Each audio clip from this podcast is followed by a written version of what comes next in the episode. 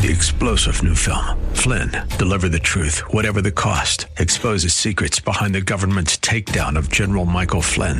Flynn knew what the intel world had been up to. He ordered the first audit of the use of contractors. This set off alarm bells. He told the truth. He was the most dangerous person for Donald Trump to hire. They had to get rid of Flynn. Flynn, deliver the truth, whatever the cost. Available now. Watch it today. Go to salemnow.com. Salemnow.com. So there's something I inherited from my dad. I'll be walking through the house and there's plenty of room, no furniture around, but for some crazy reason, my toe will find its way to the most painful piece of furniture in the house and I will stump my toe. Welcome to The Barnabas Effect with Paul Purvis, Senior Pastor of Mission Hill Church, a multicultural, multi generational, multiplying church focused on shining the light and love of Jesus like a city on a hill. You're invited to visit any of the three locations in Temple Terrace and Tampa. For information and locations, visit missionhill.org. That's missionhill.org. Now, with today's message, here's Pastor Paul Purvis. Morning, church. Welcome to worship. What an incredible time of worship we've already had, just singing the truths of Scripture. As we gather today, we gather with a very clear purpose of who we are. We are Mission Hill. If you know this, say that with me. That means that we want to do whatever it takes, wherever we are, to shine with the light and the love of Jesus like a city on a hill. So we come together. Yeah, praise God for that. We come together in a season like this to be uh, supercharged and empowered by His presence. Uh, so that we might do that effectively in our little corner of the world. And as we gather here on our central campus, we have two other campuses that are worshiping our, our Six Mile campus, where they're celebrating believers' baptism. Our, our Lake Carroll campus is worshiping today. And thanks to this uptick in COVID, there's a lot more people probably than usual joining us online. Would you welcome those who are not in the room today? It has been a wild week. It was a week ago today uh, that I stood with the McNeil family, and then later in the afternoon, as Pastor Gary and Miss Lynn and and their sweet daughter-in-law Mandy stood uh, over Matthew McNeil as he entered into the arms of Jesus. And uh, I do want to ask you to continue to pray for this family. Uh, we love them so much. God has been faithful. They have sensed His comfort and His peace. Uh, the Bible says this, though, that blessed are those who mourn because they they have the comfort of God. And, and so we want to pray that the God of all comfort comforts them. And it tells us that we should mourn with those who mourn. So if you're interested in this, the, celebration of life services for Matthew McNeil will be t- Tuesday at at 11 a.m. at Bridgeway Church in, in Wesley Chapel with a visitation time at 10 a.m before that. Many have asked how you might uh, come alongside and encourage or support them. And there are some practical ways. Um, one way that they've mentioned, because of all the illness and food allergies, really better than bringing a meal would be like Publix gift cards. So that's something, if, if, you're interested in being a part of that, it would be a ministry to this family. And if you want us to help you get that to them, you can just drop those off at the church office at any time. Now, in addition to what the McNeil family is walking through. We got word yesterday that the Johnson family, Pastor Connor and, and Samantha, they welcomed their second child, Henry, into this world. And so we celebrate the gift of life. And we're reminded of the truth of Scripture that you need to understand because we teach the whole counsel of God's Word here. Our God is the Lord who gives and the one who takes away. But through it all, we say, Blessed be the name of the Lord. So uh, we're thankful that God is at work even as we walk through the, the trying journeys of life. Do me a favor, take your copy of God's Word and turn with me to 1 Corinthians, Paul's letter to the church at Corinth, 1 Corinthians chapter 12. I want to begin a message series today we're calling Unwrapped. An unwrapped gift can be a source of tremendous anticipation, but it can also be a source of great frustration. As a child, I would look under the tree at Christmas at all the gifts, and, and my mom did such a good job, just as my wife does now. And the tree was just filled with wrapped presents. And I would, in a very selfless way, think, how many of those are mine? You know, a wrapped gift can bring anticipation. But as it sits there, it can lead to frustration. Our, our, Christmas tree is still up. We we tried to celebrate this season well, so we'll take it down probably about uh, I don't know St. Patrick's Day or, or something like that. But there are no gifts up under the tree; they were all distributed. That's not always the case. In fact, last year I, I had COVID, and my worst day was Christmas Day, and, and so uh, they were reminding me this Christmas that I came out. Uh, came out of my shell. I opened one present and then I just went back to bed. And so last year after Christmas, there were a lot of presents still under the tree. Um, sometimes we have family that comes in from out of town, and so their presents will remain. And when you're a child, you walk by those remaining presents, and it's kind of frustrating because you're thinking, well, whose is that? I mean, who is that mine? I mean, why don't why aren't those presents being opened? Can, can you imagine? There was a, a big day on Oprah uh, several years ago, and everybody in the audience got a wrapped present. I don't know if you remember that. Watch this. Everybody in the audience, now listen to me carefully, is being given a special package, and I don't want you to open it. Do not open it. Cameras are on you, so do not open until I tell you. All right, open your boxes. Open your boxes. One, two, three.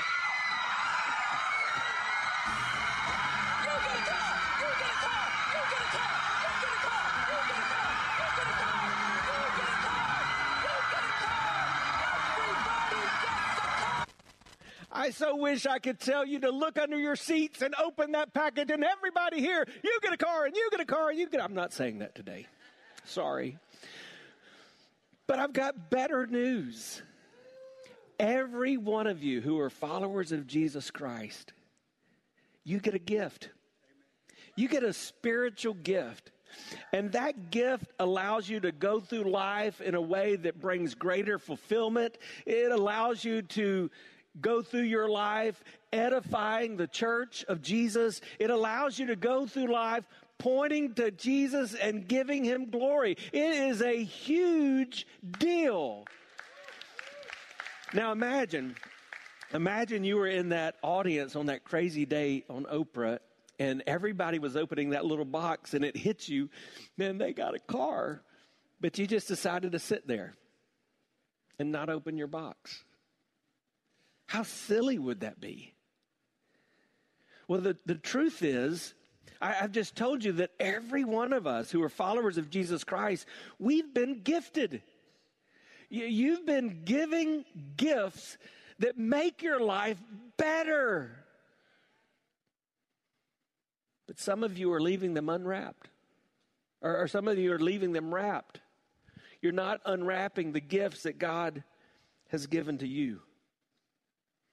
God's given you a spiritual gift. And the Bible teaches that those gifts that you have are the key to fulfillment as part of the body of Christ, the church. So I have to ask you, is your gift unwrapped? 1 Corinthians chapter 12, Paul is addressing a church in turmoil. Now, often you'll hear preachers like me say, we need to go back to the days of the early church. But the truth is, when you read the Bible, the early church was pretty screwed up. I mean, the church at Corinth, Paul was addressing division in the church. Let's just see if you're tracking with me.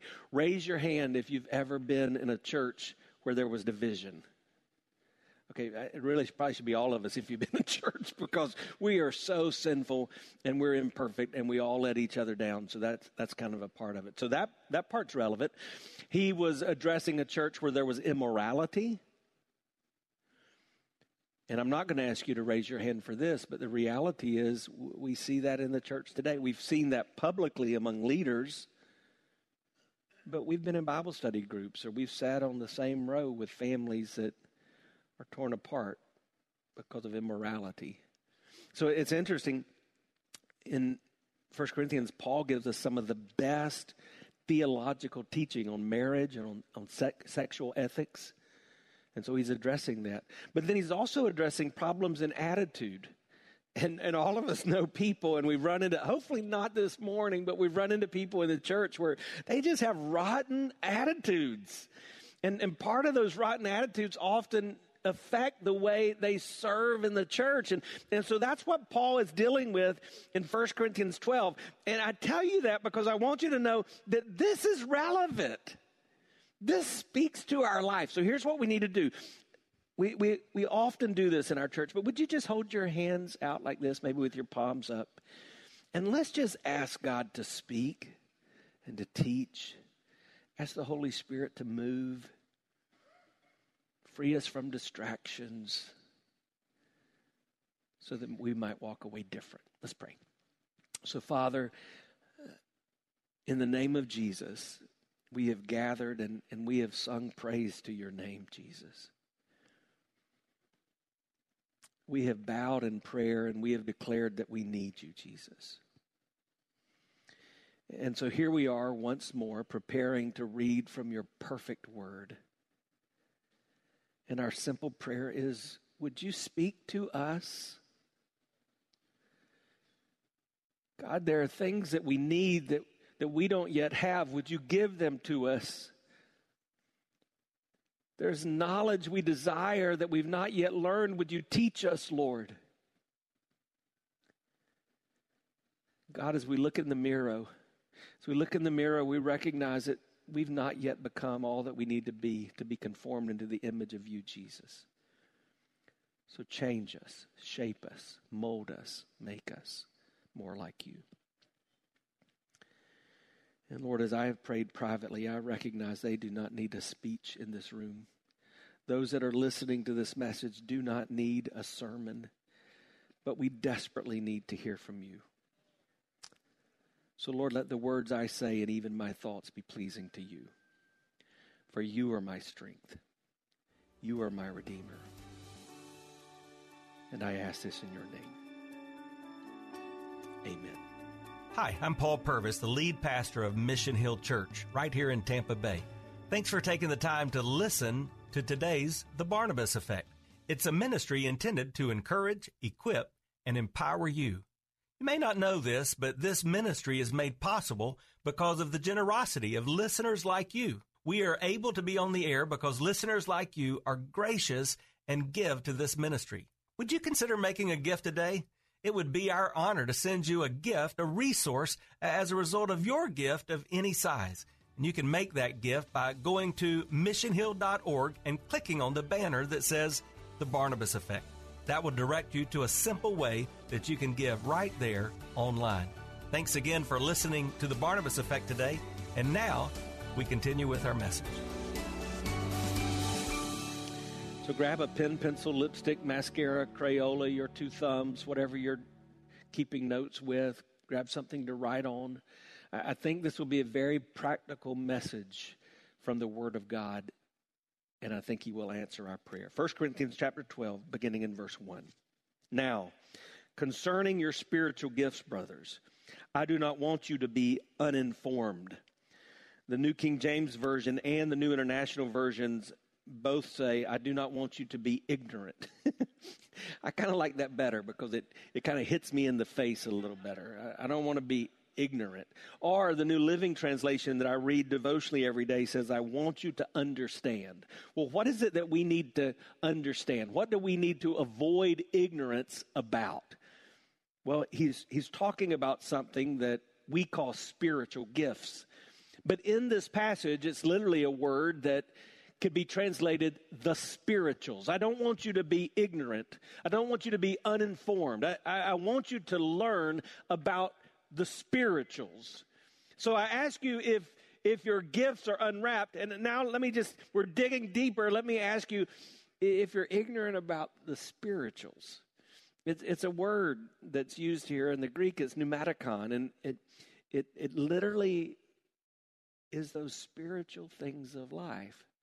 I've been around church people all my life and you know what I've seen? We're not ignorant about the intellectuals. I mean, most of us have a lot of knowledge, and we're glad to tell you what we think. We're glad to tell you what we think about theology. We're glad to tell you what we think about how we should do church. We call that ecclesiology. So we're opinionated and we're educated, and usually both of those are beyond our obedience. We're not ignorant on the intellectuals. And in recent church history, I've noticed we're not, we're not ignorant on the experientials. I mean, we'll spend the money to get the fog just right, to get the lights pointing in the right direction, to get the, the music the right Well, we're still working on that. To get the temp. Well, we'll never get the temperature right, but we're we're good with the experientials, right? Because we want you to feel good when you come in. But here he says, I don't want you to be ignorant about the spirituals. Are you ignorant about the spirituals? A lot of ignorance about this. Paul, then he goes on to say, by the way, you're not ignorant about what it was like before you were spiritual. We know that because he's going to talk about their pagan life, and that's very specific in the wording he uses. He doesn't talk about them being a Greek or being a Jew. He talks about them being a pagan because that's something that everybody has in common. In fact, let's take another quick test. Raise your hand if you were a pagan. Everybody should be raising your hand because if you're not raising your hand, you're implying you are still a pagan. Because everybody, yeah, everybody, the Bible says, was separated from God. So that means you are pagan. Uh, and, and that sin that separates you from God is why we need what we call in church the gospel, the good news of Jesus Christ. Here's what the Bible teaches we were separated from God because of that sin, so we're kind of going on our way. We're the boss, we're number one in our life, we're the Lord. But something happens. The Spirit of God awakens us, and we recognize that's not a good path we're taking, that that's going to lead us to destruction. We learn that Jesus died for our sinfulness. He was buried, but he rose again, so he's alive today. And the Spirit leads us to make a decision. We call it repentance, where we turn from our way and we begin to go God's way. We're no longer pagan. Now we're spiritual. But we all were pagan. And notice what he says about when we were pagan. He says, You know that when you were pagans, you were led astray to mute idols.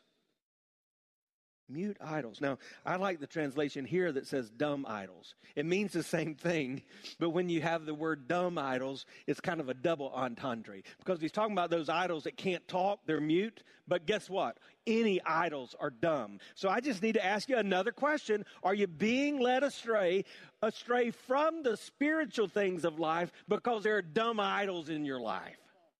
Now, what are, what's an idol? An idol is anything, even a good thing that keeps you from the best thing. So you can be led astray from a dumb idol like your career. Put your seatbelt on because this is going to offend, but you can be led astray by a dumb idol like your family. You can be led astray by a dumb idol like your income or your accomplishments or the approval of people or pleasure in your life. Things of this world. He goes on to say in verse 3 Therefore, I want you to understand that no one, speaking in the Spirit of God, ever says Jesus is accursed, and no one can say Jesus is Lord except in the Holy Spirit. Now remember, he's, he's signifying the difference between your pagan life and your spiritual life. I've had five kids. Let me just tell you something. Nobody had to teach them how to be pagan. No one had to teach my children or me how to be selfish, how to make sinful choices. In the pagan way, we do that on our own, but something happens when we have that transformation. When we declare that Jesus is Lord, our life is changed. We're no longer following and being led by dumb things of this world, we're following Jesus Himself. And as a result of that, we kind of live in two worlds the great early church father Augustine, he, he called this the city of God and the city of man. And so, if you're a follower of Christ, the reality is you are a citizen of two different cities. We're in this world, though we're not of this world, and we know we belong to the kingdom of heaven. We're citizens of two cities, but our allegiance and our loyalty can only be in one. That's why Jesus would say, You can't serve God and man. Right? You tracking with me? So Paul is saying to the church, so it'd be just like this Paul saying to the body that's gathered here today, hey, some of you are living your life, you're ignorant when it comes to the spiritual things. He's not questioning their salvation. He's questioning whether or not they've been sanctified in their faith and they're serving God effectively in the church. And there's some of you, you've understood the gospel. You've began a relationship with Jesus Christ. You're truly saved. But in your mind, you checked that box and you stopped. You felt like I got a ticket out of hell, I got my ticket to heaven, and that's all I needed. And so you wonder why your faith doesn't seem to be having any impact in your daily life. But it's because you did not engage that Holy Spirit to continue to sanctify you and then allow you to begin to serve in the body of Christ. You're living with divided loyalty. It's in that context that we come to verse 4. Now, there are varieties of gifts. And now, when we have the word gift translated, it is a different word. It's the word charismata, which is, comes from that Greek word charis, C H A R I S, a beautiful word which simply means grace. So he says, there are varieties of grace gifts. But then notice what it says, but the same Spirit and there are varieties of service, but the same Lord, and the varieties of activities, but it's the same God who empowers all of them. Did you catch that? We're all different. Hey, turn to the person next to you and say, You know, you're kind of different. Do that right now. Would you do that? Yeah, we are. We're all different. Some of you are way different.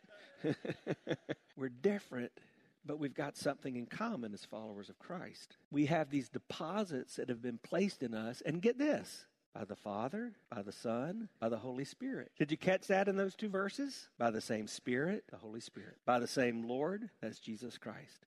By the same God, that's our Heavenly Father.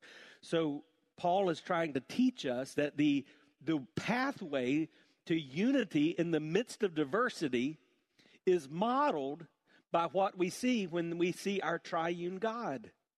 If God can demonstrate unity, one in three persons, then we as a church, we as a broader body, though we come from different families of origin, we, we may come from different nations, different economic statuses, maybe even different ethnicities, we can have unity in the body of Christ. And this passage is going to tell us how. Isn't that exciting? Man, as a pastor, that's really exciting because I'm thinking, man, if I can get you guys to understand that, my life will be a lot better. Because I, I deal with division. Can I just let you in on some of the division that I deal with? You know, sometimes people say, yeah, we're going to go somewhere else because it's not deep enough there. And then the same week, somebody might say, we're going to visit another church because it's too deep there. Or somebody might say, hey, we know you walked through that season of the election and, and you were too political. And then the same week, somebody else might say, I know we're going through an election, but you're not political enough. You need to stand up. And, and then COVID hit, and people said, I, I can't come because nobody's wearing a mask. And in the same week, somebody might say, I'm not coming there because everybody looks dumb. They're wearing masks. We need to figure out how we can be unified, even though we're different because the differences aren't going away. But we can be unified. Look at how it continues. To each, say each. To each is given the manifestation of the Spirit for the common good. For to one is given through the Spirit an utterance of wisdom, to another the utterance of knowledge according to the same Spirit, to another faith by the same Spirit, to another gifts of healing by the one Spirit, to another the working of miracles, to another prophecy, to another ability to distinguish between spirits, to another various kinds of tongues, to another the interpretation of tongues. All of these are empowered by one and the same Spirit, who apportions to each one individually as he wills. You've been listening to The Barnabas Effect with Pastor Paul Purvis. The Barnabas Effect is here to provide listeners like you with biblical truth and spiritual encouragement. But it can't be done without your financial support. Go to missionhill.org and click on the Give tab. Your financial support helps us reach those seeking truth about God and themselves. Thank you for giving at missionhill.org. And join us weekdays at 9 a.m. for the Barnabas Effect with Pastor Paul Purvis on Faith Talk AM 570 and 910.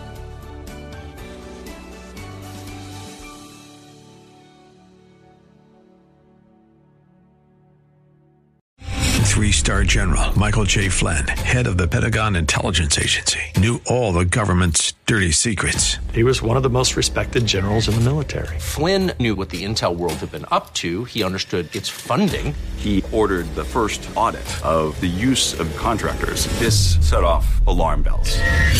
The explosive new documentary, Flynn, Deliver the Truth, Whatever the Cost, and covers the facts behind this scandal. Flynn told the truth. He was the most dangerous person for Donald Trump to hire. I find out the worst enemy that I'm going to face in my life is right here in America. They took my assessment and they wanted me to change it. And I was like, I'm not changing it. They had to get rid of Flynn.